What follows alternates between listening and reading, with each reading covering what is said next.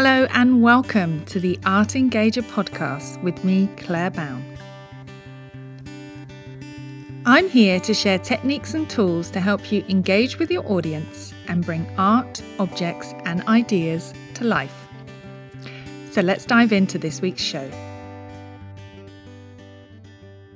So, welcome back to the Art Engager podcast. This is episode three, and today I'm talking all about thinking routines. So, thinking routines are an essential part of my method, Visible Thinking in the Museum. They've been a vital ingredient in helping me to confidently create engaging discussions around objects and artworks over the past 10 years. And they've also been a great way to engage audiences, to get them really interested in art and objects, to get them curious and asking questions, and of course, to get them thinking too. But what are thinking routines and how can you use them? So that's what we're discussing in this week's episode. So let's start by talking about what routines are generally. So, a routine is generally a sequence of actions or a pattern of behaviour that is regularly followed. So, for example, routines you have in your everyday life, like brushing your teeth or going for a run every day, these are actions or behaviors that you do regularly. And once you've done them for a certain period of time, they become part of your routine. So, what then are thinking routines? So, thinking routines originated uh, in Project Zero's Visible Thinking research initiative, and they are tools specifically designed to help support and guide mental processes or thinking. They consist of a set of questions or a brief sequence of steps used to scaffold and support thinking. So these short, easy to teach steps get used in a regular fashion. They are typically short and memorable. As I said, they only have a few short steps, and the steps are normally based on carefully crafted questions. For example, in See Think Wonder, the three questions are What do you see? What do you think about that? And the last question What does it make you wonder? And these thinking routines guide the analysis of a wide variety of materials. So, for example, artworks, photographs, uh, documents, newspaper articles, museum objects, and so on. They also have quite catchy and appealing names. So, See Think Wonder is probably the most famous, or Think Puzzle Explore. And this helps you learn them by heart and so that you can recall them independently when you need to. So, let's look now at where you can use them. So, thinking routines can be used across a variety of contexts and different environments from schools, where they were actually developed, to universities, uh, private organisations and corporations, and of course, museums, heritage, and cultural organisations. It's worth noting they're also not subject specific either. So, thinking routines have a really wide appeal and can be applied across a variety of disciplines, so including the arts, history, maths, and science contexts. And their flexibility means that they can be used uh, by individuals as well as in groups as well. So, how many thinking routines are there? So, as I mentioned uh, just a few moments ago, thinking routines originated in the Visible Thinking Research Project at Harvard's Project Zero. And over the years, researchers have enhanced and expanded the number of thinking routines from the original small group to a much larger list. And there's also lots of new projects at Project Zero that have also developed new thinking routines. And I've compiled a list because I couldn't find one single place with all the thinking routines that I wanted to. It's called the Ultimate Thinking Routine List. And on that, there are 90 plus thinking routines. I say 90 plus because I'm about to update it with some new thinking routines. And I'll put a link to this list in the show notes. So, the majority of the visible thinking routines are in the two books that have been published. So, the first is called Making Thinking Visible, and that I believe is from 2011. And the second book, The Power of Making Thinking Visible, which came out last year. There are also thinking routines from other projects. There's the Artful Thinking Project, Agency by Design, and also the Out of Eden Learn project, too. So do look up their thinking routines. There are also thinking routines that have been developed by teachers, researchers, and museum educators that are not listed in either the Project Zero books or on the Project Zero website, but I have tried to include them on my ultimate thinking routine list. So each routine encourages certain types of thinking, and the name of the routine helps to guide you to the type of thinking required. For example, things like observing closely, uh, describing, reasoning with evidence, making connections, perspective taking, and so on. And in order to be effective, it's really important that you establish first the type of thinking that you want to elicit from your participants, and then choose the correct thinking routine for that task. So it's not all about the routine, it's actually about the thinking you want your participants to be doing. And the thinking routine is the scaffold or the vehicle for that thinking. It's not a rigid frame.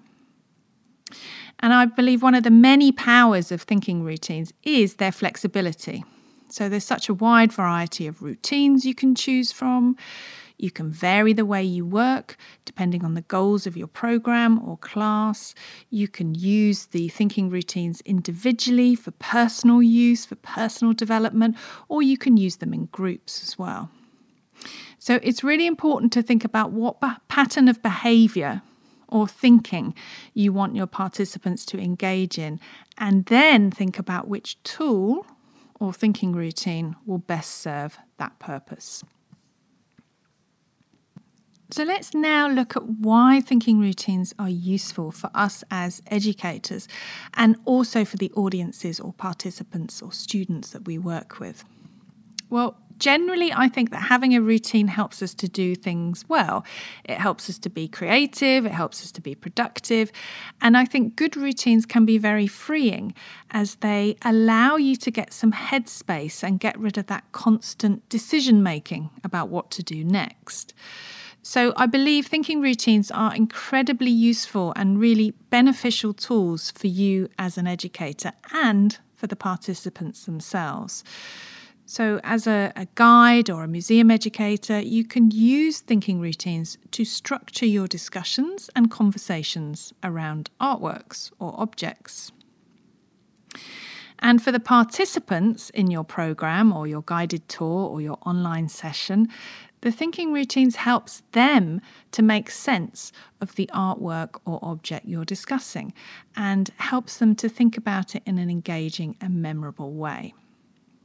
So, the stages of the thinking routine actually structure the conversation for both the educator and for the participant.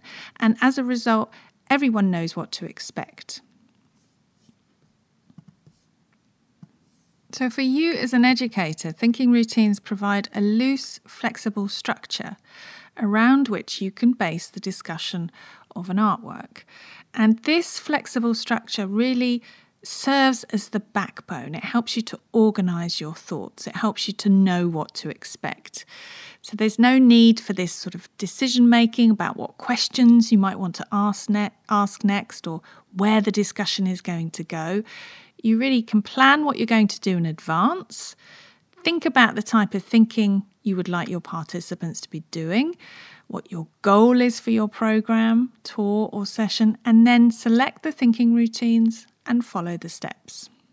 We can discuss um, how to select thinking routines in future episodes as well. So, I believe the thinking routines really help your discussions to become a rounded whole rather than a sort of loose muddle of open ended questions.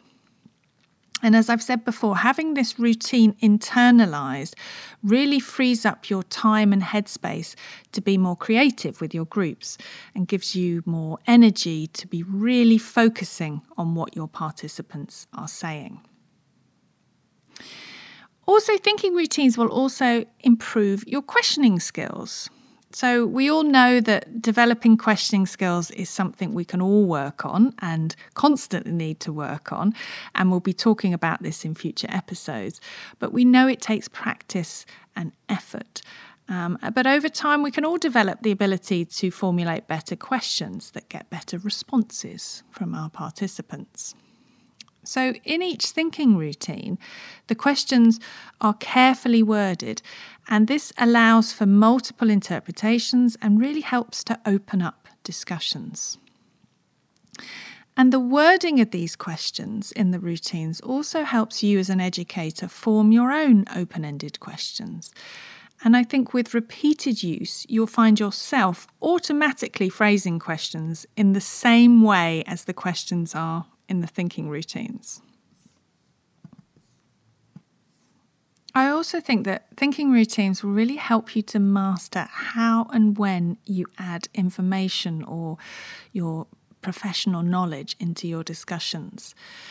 So they really allow information to be shared with your group in small amounts and at appropriate times, avoiding that big information dump or lecture that you might have given previously. And some thinking routines, like uh, See, Think, Wonder, for example, allow for participant questions during the wondering part, which is the last question What are you wondering about? And you can answer these sorts of questions at any point during your discussion. You can also flip the routine um, and have it as wonder, see, think to get a list of things that participants are curious about right from the start. And finding out people's wonderings is a great way to know what they're really curious to know more about. Um, there are some other thinking routines, such as Think, Puzzle, Explore, the explanation game, and layers.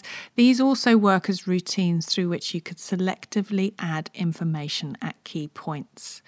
And because the thinking routines are set up in steps, it really forces you to think about when you're going to add your information throughout the discussion. And as I always say, and I'm sure we'll come to this um, in future episodes, but information should be added in small amounts as and when necessary. So, the key point from all of this, I think, to take away from this episode is that thinking routines are incredibly flexible. There are a huge number of them. As I said, I've collected more than 90 in my ultimate list, and they can be adapted or modified to suit the needs of the group, or educators can even create their own routines based on the visible thinking ones. And in my membership program, I teach participants, I teach members to combine routines as well. So um, they may combine things like uh, See, Think, Wonder and the three whys to get a really deep, uh, engaged discussion going on an artwork. You can also choose different routines throughout a program, which would perhaps target different areas of thinking and keep the program lively. Um, you're not going to be using the same routine at every stop or with every artwork. So I think that this sort of diversity and flexibility of visible thinking routines makes them really ideal for exploring ideas, they spark curiosity, they provoke debates in a huge variety of contexts and environments. And I've used them in all types of museums art museums, history museums, ethnographic museums, science museums, but also in places like historic houses, in nature and conservation, zoos, theatre and dance, and so on. They really are very flexible. So ultimately, they're more than just a strategy. And, and in my visible thinking in the museum method, they are just one part of a four step framework. But they provide this structure for making meaning. And I believe they give all participants, young or old, a chance to participate and interact in discussions around art, objects, and ideas. So, if this has whetted your appetite and you're keen to learn more about thinking routines, join me on Friday, 7th of May. I'm running a free online class at uh, 3 pm, that's Central European Time, Amsterdam, and it's called Getting Started with Visible Thinking in the Museum and it's a 60 minute class. And in this class, we'll cover the basics of understanding visible thinking and how it can be applied in the museum or heritage world with collections using my method.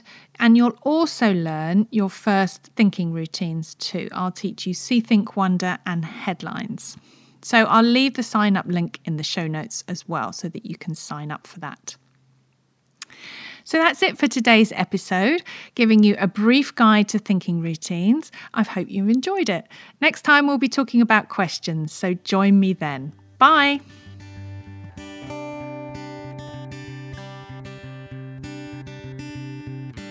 Thank you for listening to the Art Engager podcast with me, Claire Bown. You can find more art engagement resources by visiting my website, thinkingmuseum.com and you can also find me on Instagram at Thinking Museum, where I regularly share tips and tools on how to bring art to life and engage your audience.